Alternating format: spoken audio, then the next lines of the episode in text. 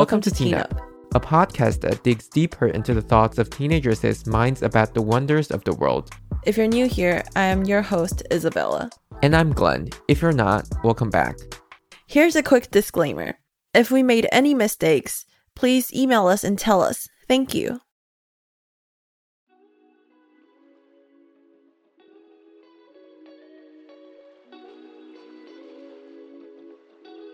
This week, we have Isabel from Just Isabel Things podcast, and she'll be discussing her opinions on education with us. I'll start with the first one. Could you just do a little podcast intro for your podcast? Yeah. So, hi, my name is Isabel. I am the host and creator of the Just Isabel Things podcast. Um, every Sunday, I put out a new episode where I talk about pretty much everything from movies, personal life experiences. Um, I also have tons of guests on the podcast as well. And you can follow me on Instagram at just.isabel.things.podcast. And I would love for you to check out my podcast. Again, that's Just Isabel Thing. Okay, great. So, with the first question here, why do you think education matters? I think education matters because it's honestly the key to success. I feel like, I mean, there are a lot of great people out there who aren't educated, and that I think is like absolutely crazy. Like, their success stories, and I find them super inspiring. Um, but I think education matters, and I think education is important because you learn so much from education and there's so many experiences that come with education, not so much just the academic part, but the social aspect of education as well, and like meeting people and yeah. Okay, so moving on to the next one. Does education determine a person's future job? I think it's a very big contributing factor, but not in every case. Like in college, you could have someone major in, let's say, education, but they could turn out to be like a business person and you could have someone in college major in business but then they you know go back to school in their adult years and become a nurse. So i think it, it can be a contributing factor you know like a lot of people who do major in business um, go on to be business people and a lot of people who you know major in nursing like go into become a nurse. But yeah I, I definitely would say it is a contributing factor but not in all cases. Yeah um I do think that is a very interesting thing that people do because one of my teachers from elementary school, he actually majored in politics and and he later um I, I think he took some classes in education and then became an elementary school teacher. So would you say that it doesn't matter that much as like people some people might say maybe um like in terms of higher education like I wouldn't say like you should put it off to the side and just major in what like whatever because you, again you are paying for a college education and mm-hmm. college mm-hmm. um especially in the US is very expensive. Um so like you should major in something that you're interested in and if it doesn't work out it doesn't work out but I mean if you or your parents are paying a lot of money for college then you should put some thought into what you want to major in and what you're trying to do. So that's kind of my take on that. Okay. Yeah. Next question. What are some things that you think could be fixed in this whole education system? Whew, that is a very big question. And I, mm-hmm. yes, and a lot of things can be fixed in the education system. So I am going to be a freshman in college, but one of my big senior projects as a senior in high school, one of my big projects was I had to do a research paper and it turned out to be like a 15 page research paper. A, we, we got to pick a topic that we thought could use like some fixing. It could be it didn't have to be with education. It could be like human trafficking um you know like all that good stuff. And so my um topic was uh, special education reform um, and I and I did a ton of research on special education, how COVID has affected special education, um, funding, which is a big problem throughout education, not just special education. So one of the biggest things that I care for and like I'm really passionate about is special education. I'm not like majoring it in college, but it's just something I am like passionate about and have a big heart for. So I think special education is a very big problem in education. Um, I also think funding, just in general, is a very big issue in education. Um, these schools, there are some schools out there who just don't get anything, and it's really, really, really hard to watch. A lot of, t- I think teachers are underpaid. I really do. I mean, they're the ones educating us, so I feel like they should, you know, they deserve more money and more pay. Um, but that's just a few of the problems um, I believe that should be fixed in education. Um, I guess in a way, how would you say if like you're the governor or if you're like the president, how would you fix these problems? Oh, how would I fix these problems? Well, I would definitely would want to look at all of the schools and maybe I don't know what I would do. I would like I'll probably just like do an overview of all of the schools if I'm a mayor, governor, president, whatever. Um, and I would just say, okay, for all the schools that, you know, get under, say, a million dollars in special education funding, then let's bump that up to 1.5 million. But I haven't really looked into other ways to, I guess, increase funding or increase resources in the classroom. I get it's really hard because, you know, the US is not is broke and like money is like so weird in the US, but yeah, that's just something I I would do maybe. I don't know. I'm not I'm not like super into politics, so I don't know of like ways to like fix like world problems, but I'll have to look into more into it. Yeah, but like in general, you would say like raising awareness. Yeah, raising awareness is honestly such a big thing too.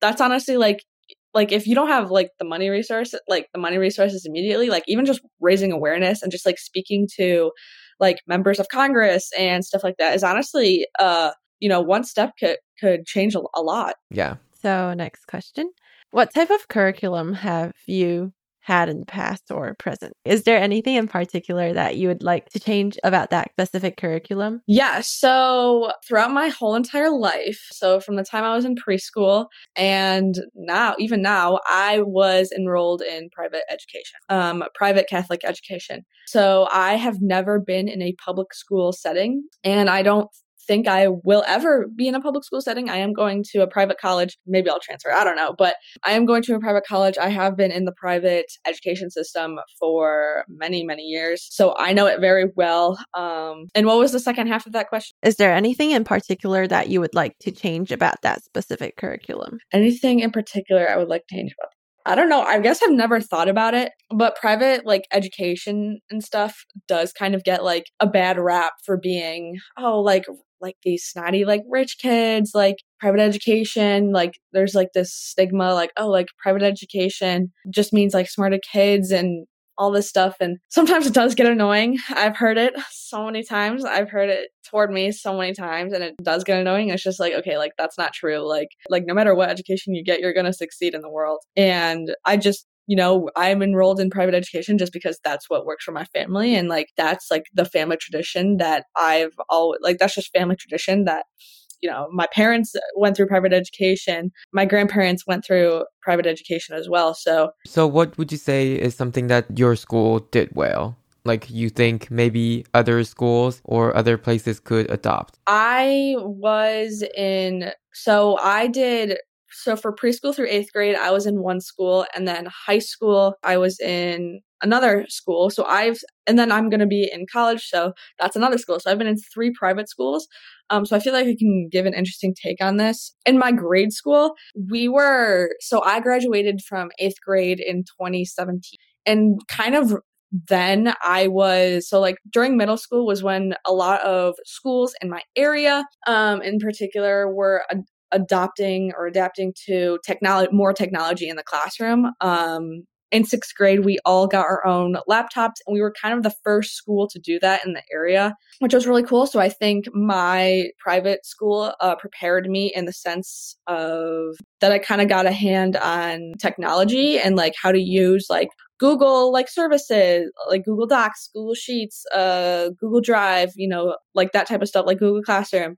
So I think my private grade school prepared me very well for like technology in uh in the future and now i use like google sheets like all the time uh for like podcast stuff. And then for high school in terms of like my high school private education um, my high school private education prepared me very well for college. I did a summer class in college. Like this past summer i did a, a, a class like an english class and i did very well in the class and it was kind of a breeze. So I'm, I'm glad that my private high school education prepared me very well. And i'm not saying like pub, like if i were to have a public school ed- education like i would not be prepared for that class but that's just my personal experience of how my private education prepared me for that class and I hope it can prepare me well for the for the future of college and what's to come.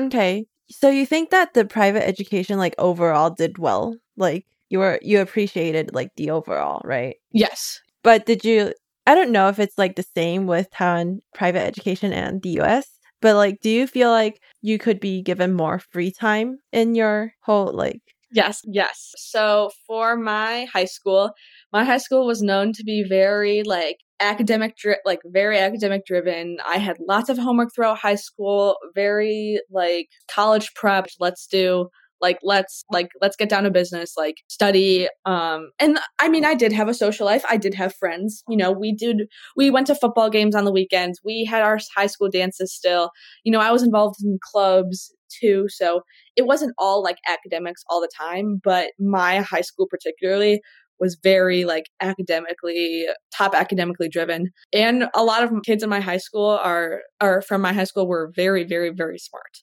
um, I was not one of I was not one of them, but in in America we have this thing called the ACT. I don't know if you guys have, are familiar with the ACT, but it's basically a test that you take in your junior year, um, and it's scored on a scale of like one to thirty six. And my high school average was a thirty. which is very, very, very good. And the national average is like a 22. Um, and like the public school average in my area is like a 23, 24, 25. So for it to be a 30 is really crazy. So my my high school experience was very much rooted in like academic like strong academics for high school or not for high school for like to prepare you for college okay so moving on to the last question do you think that one's neighborhood determines one's future I believe it's a contributing like I said in the couple questions ago, I believe it is a contributing factor. Um not all cases, but I believe it it can be a contributing factor. So if you live in a predominantly good neighborhood, safe neighborhood, great schools, then where, you know, let's say 95 90%, 90% or higher of your graduating class goes on to college, then chances are you you probably will go to college and um, you have the a lot of resources available to you to go to college. Um, I live in an area. I live in Chicago suburbs, but closer to the city of Chicago, there are those neighborhoods that are some of the worst neighborhoods in the U.S. So I, you know, see it on the news all the time where, you know, not a lot of kids from these schools have have the resources to go to college. A lot of parents of those children um, did not go to college that themselves and unfortunately, that's just that just happens. It happens all over the US, it happens all over the world. You do hear those success stories of kids who grew up in not the best neighborhoods and who go on to do great things and they go on to Yale and Harvard and you know they're their first generation college students and it's so it's so fulfilling and great to hear to hear those stories. So I believe it is a contributing factor, but not in all cases and scenarios. I mean, you also could have someone who has, you know, in my grade particularly, you could have someone who has, so my grade 100% went on to college. Um, and we only had like two people who went on to do uh, military. Um, so you know, if someone were not to go to like it could happen where someone in, in my school setting did like didn't go to college um, or like did not like go on to, to go to college um like that that could be a, like that could easily happen. I think it has happened before. Um but yeah i, I believe uh, your neighborhood or your environment does is a contributing factor but not in all cases. Mm-hmm. yeah we actually kind of get this question from uh like a video from vox and that video was talking about like how like the zoning of the government and mainly about public schools and which schools you go to. Um, they they are like their argument is kind of like it's a remnant of older times. So uh, it's an issue that people should be aware of, and that something we can all work to solve together. Mm-hmm. Definitely, and it's going to be really interesting to see how you know the effect of covid and just kind of seeing how that plays out for education systems in the next five ten years or so so yeah yeah, I think there is definitely a very big impact and it really got people started to thinking differently and maybe rethink some things that we yeah. believed before. For sure, for sure. So I guess that brings us to an end to this. we're really happy that you're here with us. And thank you for joining us today. Awesome. And thank you so much for having me. I had a great time on this podcast talking about education. This is like the first time I've talked about like education as a guest on a podcast before. So I really appreciate this opportunity. Thank you so much again for all those of you who are listening. My name is Isabel. You can check out my podcast, just.isabel.things.podcast on Instagram and just you can search Just Isabel Things on Spotify and Apple Podcasts. And again, thank you so much for this opportunity. And I can't wait to see what you guys do in the future. Thank you. Thanks again, Isabel, for joining us today. Remember to check out her podcast. It's called Just Isabel Things.